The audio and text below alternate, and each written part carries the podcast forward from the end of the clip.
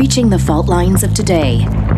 Welcome to Reform This with Dr. Zuhdi Jasser on the Blaze Radio Network. This is Dr. Zuhdi Jasser. Welcome back to another episode this week of Reform This on the Blaze Podcast Network. It's always great to be with all of you. I hope you and your family and loved ones are beginning to have a, a fantastic holiday season in this spiritual time as I wish you all of the Christian faith a Merry Christmas. And my Jewish friends, hope you had a happy Hanukkah and the celebration of your days of Hanukkah. And uh, to everyone else and any holiday that you may enjoy, God bless and enjoy the time with your family. This week, I have to, and, and uh, I would ask for some latitude as I want to readdress an issue that we've addressed in the past. But now, the House passed it. The House passed the Combating International Islamophobia Act, and we need to discuss what happens next because if this passes the Senate, and then no doubt the uh, uh, reflexively, non cognitively engaged President Biden will certainly then just sign it as the progressivists and Islamists have pushed it forward. This will be a crime. And what is this? It sounds great in an Orwellian sense. Uh, Representative Ilhan Omar, Democrat from Minnesota, wrote this and passed it, uh, put it forth through the House with Representative Jan Schakowsky as the first of its kind. It passed along a strict party line of 219 to 212 and established a combating international Islamophobia act that then creates a position perched at the State Department. Let me give you a few of the reports before I start to get into more of my opinion about it and the dangers of this act. But please pay attention, ladies and gentlemen. This is beyond beyond simply just another little bureaucratic position. This is on the agenda, has been on the agenda of the Islamists for some time, and now they're checking the boxes. That they have the opportunity of uh, Obama 3.0 and this uh, red green alliance that is now running the show, and the radicalization of the Democratic Party is in full tilt. It, it, it is just beyond incredulous that the United States, a country founded, founded on the freedom of religion against theocracy, against the establishment of religion and government, now is putting into government a position not called about preventing bigotry against all minorities. No, it's actually a position about Islamophobia. What is that? It doesn't even, the legislation passed by the House ignorantly doesn't even identify what Islamophobia is. And it's no mistake that it doesn't talk about Muslims, it talks about Islamophobia because the Islamists want to suppress free speech. This is a blasphemy law within the laws of Congress. Dmitry Shapiro in the JNS uh, talked about uh, uh, the bill would create an office to monitor and combat Islamophobia in the State Department, similar to the one that exists for anti Semitism. That's what it purports to be, is similar to that, but it's not similar. Republicans and some Democrats noted the bill's vagueness and the fact that it could be used to attack Israel and Europe and anywhere where Muslims are a minority. And I have to tell you, having said that, the crime of this bill is that true Islamophobia or bigotry against Muslims is, per- is perpetrated for the most part globally by other Muslims. So, if this is really going to be about protecting Muslim minorities, the dissidents in countries from Iran to Pakistan to Saudi Arabia to Egypt and Turkey and all over the world are persecuted by other Muslims. And I doubt the person they put at that perch is going to care about crimes against humanity done by Muslim majority countries because that's not Islamophobia. It would be under his purview. No, under his purview is making sure that Paris doesn't take away the right of hijab, that burqas can still be used and, and worn in Belgium and elsewhere. Well, we can have a debate about whether that falls under the rubric of religious freedom. However, the bottom line is, is that this is really what we should be doing in the United States. And I'll remind you that the State Department deals only with foreign countries. And yet, this perch is going to start to slowly turn the lens of the State Department inward domestically. Back to Shapiro's piece and summary of the news. If passed by the Senate and signed by the President, the bill would create an office to monitor and combat Islamophobia in the State Department, similar to the one that exists for anti Semitism, it said. It would be in place to monitor and combat acts of Islamophobia, whatever that means, or Islamophobic incitement. The word incitement is used repeatedly in the legislation. And again, Incitement is language that's used to suppress free speech because anything can be called incitement. The Saudi government is brilliant at saying that sorcery is incitement for radicals. It's brilliant in saying that anything that's done in dissidence to what their Sharia supremacist law is, is incitement to radicalization. So this should frighten every American.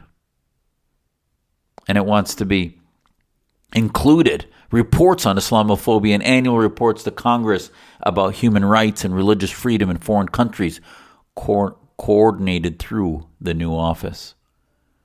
Gregory Meeks, the House Foreign Affairs Committee chairman, began the debate by reading a statement from the Biden administration. The administration supports passage. I mean, Biden didn't even, uh, uh this isn't even a hands off thing. His minions in the White House basically already gave tacit support to this. And he said that the, the, his administration supports the Islamophobia Act and that our country's commitment to defending freedom of religion and belief goes back centuries. And the administration strongly believes that people of all faiths and backgrounds should be treated with equal dignity and respect around the world. Unfortunately, here in the United States, Biden says in recent years anti Muslim bigotry has been on the rise, with mosques being vandalized and Muslims beaten, attacked, and elected officials on the receiving end of death threats and other hateful rhetoric, all due to their Muslim faith, Meeks also said. Bigotry is unacceptable, and it's incumbent on all of us to condemn it wherever and whenever it occurs. Sure, it is. Absolutely, we should condemn anti Muslim bigotry. But that's not what this dang legislation says. This legislation is about Islamophobia. It's about blasphemy laws. It's about empowering Islamist movements that want to criminalize speech that's critical of anything that the Islamic establishment feels is critical of their Islam. Meeks, on behalf of the House and his committee, said that not only does the United States have to prevent Islamophobia within its borders, but is obligated to confront it worldwide citing the massacre of Muslim worshippers in Christchurch, New Zealand in March 2019, as well as the treatment of Uyghur Muslims by the Chinese government and the Rohingya Muslims in Myanmar. Also, now this is becoming a priority. Really, now? The Democrats seem to care about the Uyghur Muslims when it's most of the Hollywood uh, uh, uh, millionaires and Apple and Amazon and others that are doing business with China that actually have been turning a blind eye to this. Now we're using this issue to pass an Islamophobia act when in fact they've done nothing before to show that they give a darn about it. Meeks stressed that the freedom of religion is a fundamental human right and no one should be the target of discrimination because of their faith. If left unchecked, he said it can lead to terrible atrocities, to crimes against humanity, and even to genocide. So, this legislation will help shine a light on this problem and help address the global rise of Islamophobia at a time in which Islamophobia remains rampant. Oh, really? Rampant. Which data? There's no links. There's no uh, um, studies they're citing. If you look, most of a lot of the data, even the data they use, pales in comparison to the acts of anti Semitism done against the Jewish community and also ignores the fact that Muslims that are victims are often targeted by other Muslims, and also that a lot of the reports ended up being false, hoaxes, uh, uh, deceptions, whatever it might be. Burned Qurans that were actually turned in by other Muslims because they thought the Orthodox way was to burn the Quran. 18 year olds in New York that faked hate crimes a la Jussie Smollett because they wanted attention or were trying to get away from their parents. These cases are out there. Again, we're not minimizing. I'm not minimizing that anti Muslim bigotry exists, but this is absolutely the wrong way to do it and actually will end up hurting Muslims and hurting reformers and hurting free speech within our communities far, far more than it will do anything to protect Muslim minorities.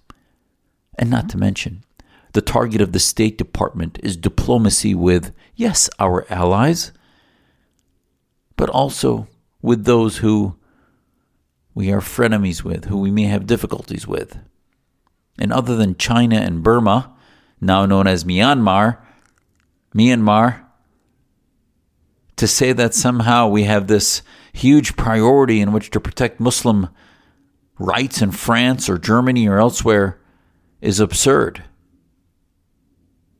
How about what's happening in Turkey? If you care that much about about NATO, why do I have a distinct feeling that this this new perch at the State Department will do nothing to protect the oppression against the oppression of Muslim dissidents in Turkey as Erdogan imprisons thousands upon thousands upon thousands.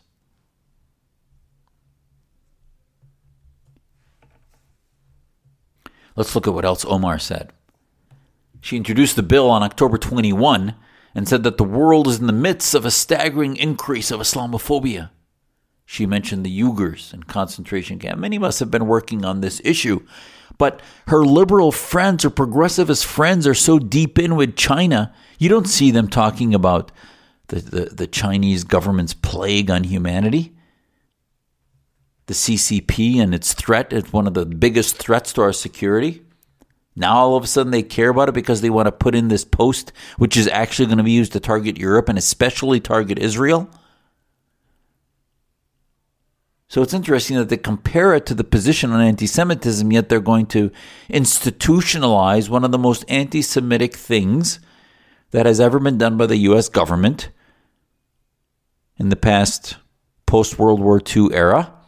And that would be the institutionalization of an Islamist position in which anything done under the name of Islam, including Islamist charters and other things that are anti Semitic, will be defended.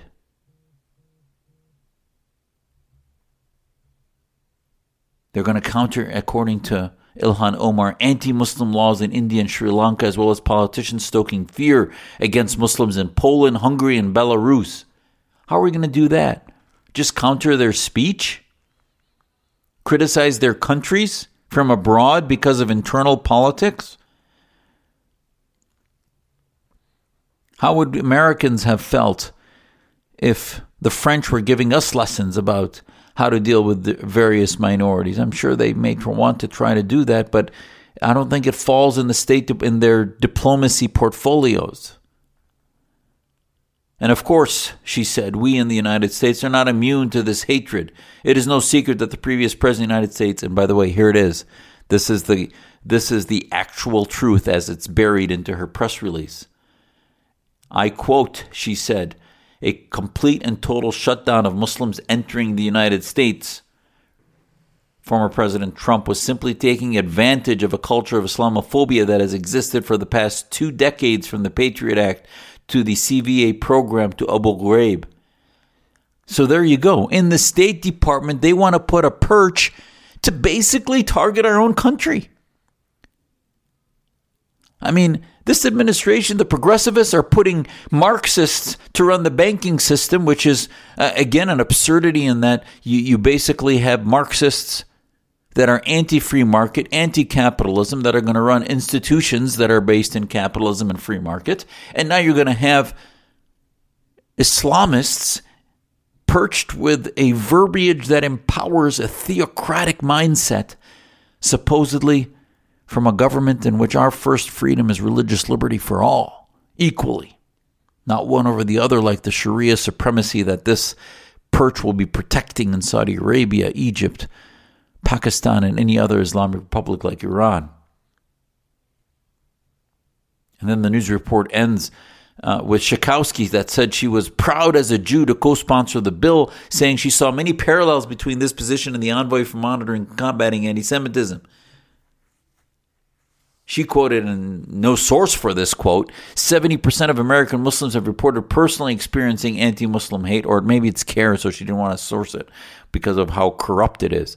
Bigotry and even violence. She said, adding that not only did she see it in her community, but also directed towards Muslim staff and towards Omar. And it goes on. Now, then we get some reports of the rational members of Congress that opposed it, stating that besides the redundancy it brings to the State Department, which already has offices to handle issues of religious liberty, Islamophobia is a loosely defined term they fear can be used to label legitimate criticism of actions of Muslims throughout the world. The House Foreign Affairs Committee chairman, Michael McCaul, said he agreed with the spirit of the bill that no one should be attacked or have their human rights denied because of their beliefs, but called it a rushed partisan bill. McCaul said that the Democrats in the Foreign Affairs Committee made no effort to work in a bipartisan manner before the markup, which is why the legislation has no Republican co sponsors and not one voted in favor of it. And shows you not only how dysfunctional the House is, but how useless this legislation is. That's simply a a uh, little token of appreciation to Omar's Islamist brethren that wanted to put this forth, and it was put forth without critique. The legislation is horrifically problematic. Let's look at some of the verbiage in the legislation itself. It's going to create an office to monitor and combat Islamophobia with the primary responsibility of monitoring and combating acts of Islamophobia and Islamophobic incitement that occur in foreign countries. So now we're going to be policing speech in other countries that incites criticism of Islam. It doesn't say bigotry against Muslims, it says Islamophobia. The word itself is offensive, by the way.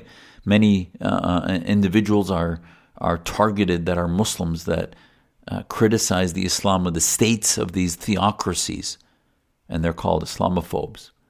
The legislation also says, in preparation of that portion of the State Department report required by IRFA, the International Religious Freedom Act, in 98, relating to an assessment and description of the nature and extent of acts of Islamophobia and Islamophobic incitement. Is that Orwellian or what? Islamophobic incitement. So, therefore, criticizing Hamas's charter that quotes supposedly quotes what's thought to be the Prophet Muhammad's hadith that said, kill a Jew behind every stone. Is that Islamophobic incitement? I actually think it's a terrorist uh, incitement for a call to violence using so called religious scripture to do so. But the Office for Islamophobia could then squelch that whole debate about Hamas being a terror organization because it would say that its charter is protected under anti Islamophobic incitement. And lastly, it says actions, if any, taken by the government of the country to, re- to respond to such violence and attacks or to eliminate such propaganda or incitement or to enact and enforce laws relating to the protection of the right to religious freedom of Muslim people. It doesn't say all people, it says Muslim people, based on incitement, prevention of incitement. That should worry everybody. Because, by the way, where'd this start? This legislation? Yeah, I think Omar had it in her back pocket waiting for the right moment. And the right moment in the culture early October, in the past few weeks, was the national response to a speech that Representative uh, Lauren Boebert, Republican from Colorado, gave in which she cited the jihad squad and said things that were essentially uh, not appropriate and rather rude. But that all of a sudden gave them a segue to talk about how much bigotry is coming from the right and how much uh, uh, the Islamophobia sentiment's increasing.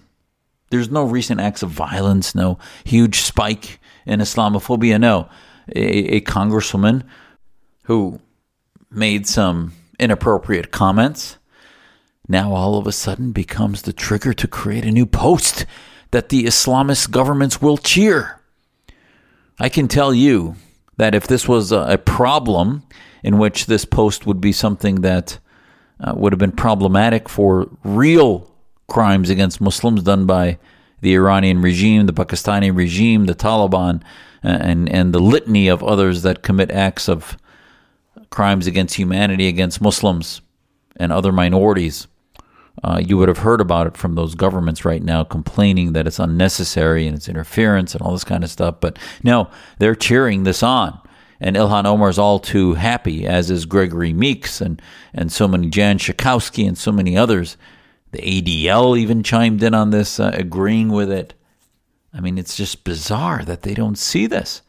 Ask Muslim reformers what they think about this new act. But no, the trigger was because all of a sudden because of a congresswoman's comments. Never mind when Ilhan Omar made comments about the Benjamins, about Israel, about that were clearly anti-Semitic comments about our soldiers being the real terrorists in Somalia in 2017, or other tweets on and on, or and speeches she gave about Al Qaeda, which she laughed hysterically about Al Qaeda, that it's not even almost assume, um, insinuating that it wasn't real. And then something happened, as she said, to some people after 9 11, on 9 11. All the offenses she had, she never lost a committee assignment, yet she still has a, a perch on the committee, on the House Foreign Relations Committee, that she shouldn't even have the clearance for because of her Islamist sympathies. And yet, that's not the conversation we're having, is it? The conversation we're having now is pushing forth her legislation on the heels of folks that have lost committee assignments very quickly from the Republican side. So the partisan hypocrisy is, is unbelievable. Now, some may feel that this, this legislation is pure theatrics and won't even be brought up for a vote in the Senate, but I'm not sure that that's true. Talk to your senators. Talk to your media to cover this and find out what exactly the heck the House was trying to do because if this passes, it's going to be a crime. It's very possible that anti blasphemy will now be codified into American law. This is not hyperbole, ladies and gentlemen. This is not a drill. The freest nation on earth, born in revolution against theocracy, is actually unbelievably on the verge of creating a position in our State Department charged not with protecting inalienable human rights, but with protecting a faith ideology. It's going to be celebrated, as I said, by theocratic Islamist enemies across the world. And essentially, the U.S. government will have sanctioned, will have a sanctioned American Grand Mufti. And actually, when Rashad Hussain was just and this is the other piece of news this week. Hold on to your bootstraps because we now have an Islamist heading the U.S. ambassadorship at large for international religious freedom. Yes, I sat on the U.S. Commission on International Religious Freedom for four years, from 12 to 16. And at that time, Rashad Hussain was the special envoy to the OIC. And it was no secret that he was simply a performance artist that was going around taking pictures with the monarchs and the dictators and autocrats of Islamic governments, saying maybe some lip service about protecting religious minorities and atheists and others, but not once did he say anything against Islamist movements. Not once did he make it obvious that he was against the Muslim Brotherhood, Jamaat Islamiyah, or any other Islamic theocratic political parties. Khomeinists or otherwise, to make it clear that these things needed to be reformed. He's had ample opportunities and didn't. So now, wait a minute. That position now, in which we're going to have to monitor and criticize and make it clear what he's saying on behalf of Americans, in the name of religious freedom, he's going to empower Islamic theocrats across the planet. But now we need a second position. Really? That's what this act does. So some of the Republicans are criticizing it, saying it's duplicative because Rashad is there. The Islamists don't think it's duplicative. They think they're just now getting finally their nose under the tent of freedom and liberty in the West to try to institutionalize an Islamist position. It's going to be an American Grand Mufti He's going to determine, or she, what is and what is not Islam, and what is and what is not Islamophobia.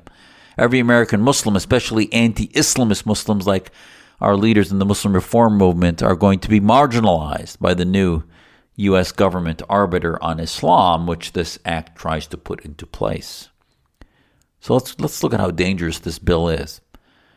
It's important to understand the origins and history of the term Islamophobia. I'll remind you, it was operationalized by Islamist movements in the West, like the Brotherhood in the late 20th century, that wanted to silent, silence Western debate where Muslims are a minority and prevent ideological diversity within emerging institutions of Islam. And then it was popularized by ruthless theocrat Khomeini in Iran in 89, where he issued a fatwa, religious ruling, law, and legal ruling that imposed the death penalty on British author Salman Rushdie for his famous dissident novel, The Satanic Verses. And then that term, Islamophobia, when it wasn't applied to books, when it wasn't applied to Western intolerance of radical Islam, the term was then also repurposed internally within most Muslim majority countries under the neo caliphate of the Organization of Islamic Cooperation. And it would extinguish dissident voices through torture, imprisonment, or death, not for criticizing the king, but for violating the laws of Islam, for tarnishing Islam and being apostates because they didn't practice the law or believe in the law or by criticizing the law, they rejected their own faith. They became apostates. They committed takfir, right? The word takfir in Arabic is somebody who openly rejects their faith. So even though these dissidents were all self declared Muslims, by criticizing the grand muftis, the jurists' interpretation of jihad, sharia, and other things, they then were tacitly, openly rejecting their faith even though they didn't, even though they loved their faith like we do in the reform movement and declared that we're just pushing back against political Islam and Sharia states. So, thus, you see, these states used the concept of Islamophobia as a bludgeon to suppress dissent, as a bludgeon to declare dissidents not against the king or the princes or the rulers, but to declare them anti God anti Islam, and thus it became easier to sell in an Orwellian way. So now, back here in the West, the charge of Islamophobia is thus wielded against anyone who criticizes the religion or its Islamist and jihadist counterparts. As a result, the crimes of Islamist terrorists and their sponsors are whitewashed, obfuscated around the world in favor of political correctness. So pause a second reflect on what such an outpost about Islamophobia in our State Department will be serving. If that's not an American Grand Mufti, I don't know what is. Don't forget, don't forget that the radicalized American left is pushing this theocratization of American Muslim identity. Remember, the Democratic Party just spent the last few years ripping America apart via the racialization of our nation and the foundations of our American principles. They racialized who we were and said that this was born, this country was born. This is critical race theory, right? Born on racism and born on hate. So why not create a perch about the same thing against Islamists or for Islamists against people that criticize Islamists? So with this new act, they're taking the weaponization of the label of bigot globally and handing it to the Islamists to use with the full blessing of the American imprimatur. Yes, the American imprimatur will go globally to, to work on behalf of Islamists and declare criticism of Islamists as Islamophobia and bigotry. And there you have it, ladies and gentlemen, the red green axis of the progressivists who've been pushing BLM, pushing anti police, pushing socialization of our economy, handouts, checks, etc., is now working hand in glove with the Islamists to put Rashad Hussain into place as the U.S. ambassador on so called international religious freedom, and now the Combating Islamophobia Act. And they've been working together this axis for 80 years at the UN.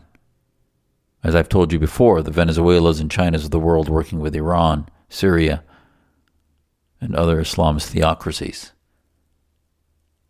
And never mind, never mind that Muslims like myself who stand up against Islamist religious extremism and who criticize the imposition of Sharia law and the abysmal treatment of women, gays, and minorities in Islamist countries are consistently and bizarrely also branded Islamophobes for doing so.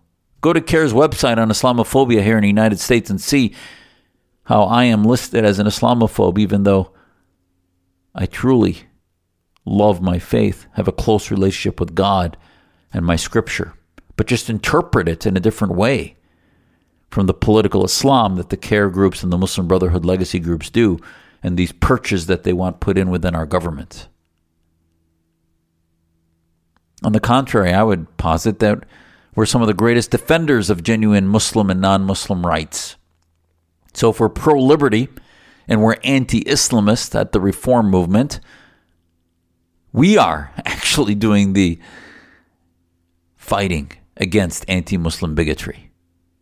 And this Orwellian office at the State Department will only empower, only empower a look at the world through the binary. You remember, the Islamists look at the world in a binary fashion of Muslim and non Muslim.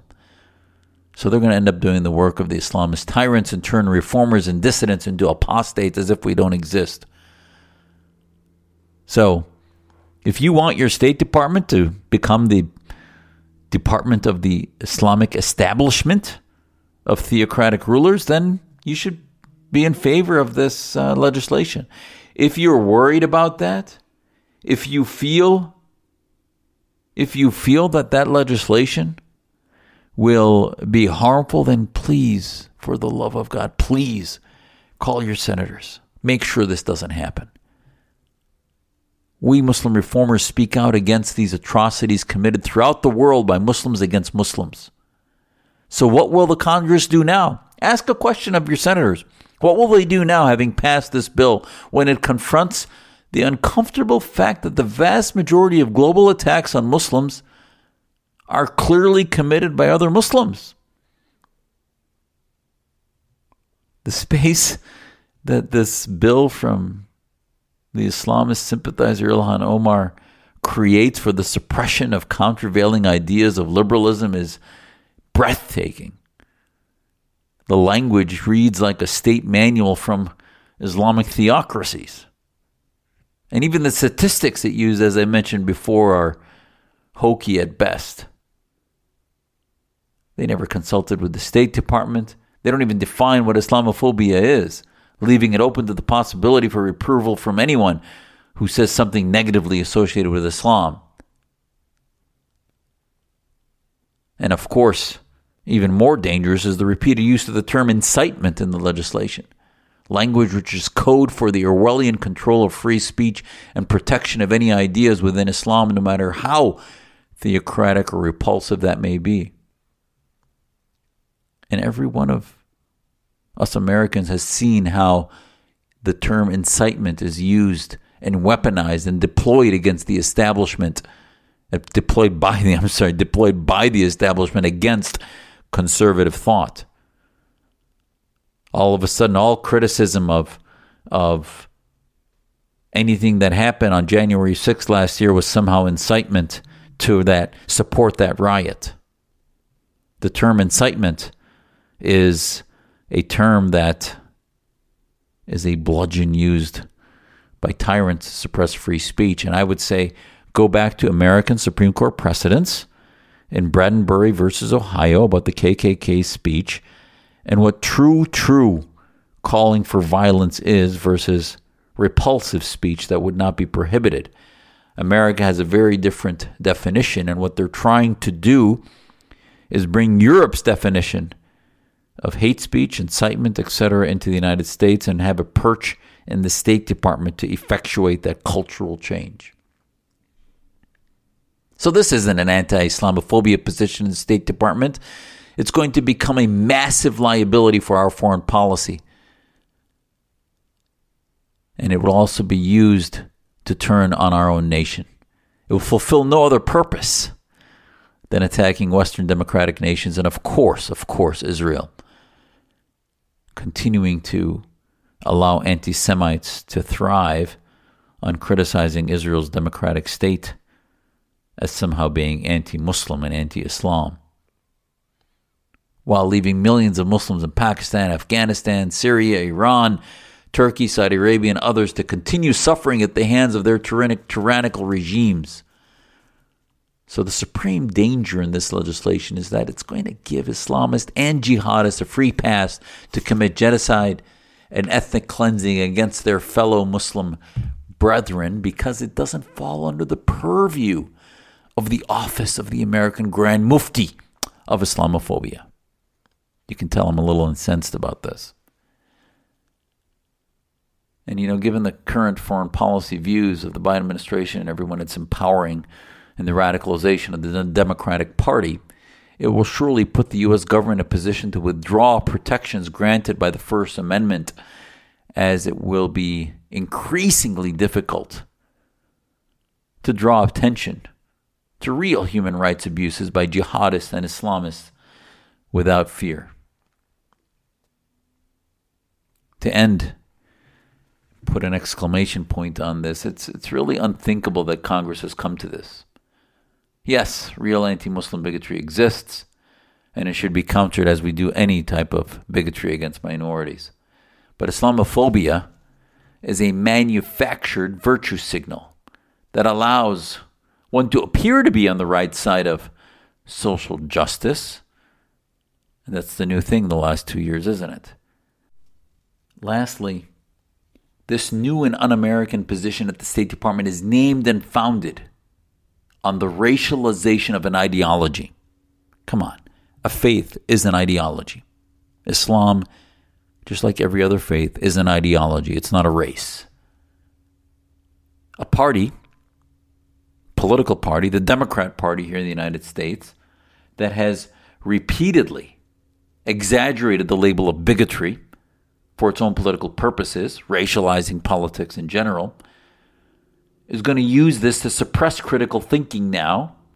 And it has the temerity to create a perch within our foreign policy apparatus that will simply take globally the weaponization of the same Orwellian racialization of the faith of Islam that Islamist tyrants do across the planet and our families escaped to come here to the United States to avoid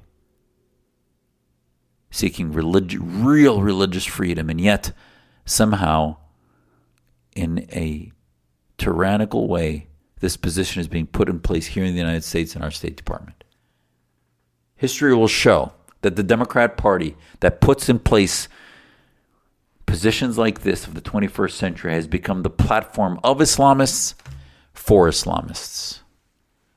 Thank you for joining me in this conversation today. I hope I was able to shed a little light for you on what the Progressivist Islamist Alliance is doing in Congress, what they just passed at the House, and God willing, will never pass through the Senate because this position. I mean, what's interesting is that the institutionalization of political Islam in the U.S. government, even if you put Muslim like myself into that position, we'd be hamstrung the wording and the position and the label. I, I couldn't even see any Muslims I know and respect and love working in a department against Islamophobia. That that term itself, people have a right to criticize, do whatever they want about a religion. It's an idea, it doesn't have any rights. Human beings have rights. So to compare it to positions on anti Semitism is absurd. It's not about, there's no envoy on Judeophobia, there's an envoy on anti Semitism. And by the way, I don't think that the crimes and bigotry against Muslims compare to the level and the necessity to protect and advocate for against the crimes committed against the Jewish community. Not there's any difference, but there are 56, 57 countries run by Muslim majorities that I think, need to fix up their act first before we start focusing on anti Muslim bigotry, let alone misnaming it on the behalf of Islamists. Thanks again for joining me. Please spread this online. Uh, this is Dr. Zuhdi Jasser. Find me on Twitter at Dr. Zuhdi Jasser, D R Z U H D I J A S S E R, or at Reform This Radio. God bless, and hope you have a great Christmas. I'll be back right before New Year's. We'll see you then. Reform This with Dr. Zuhdi Jasser on the Blaze Radio Network.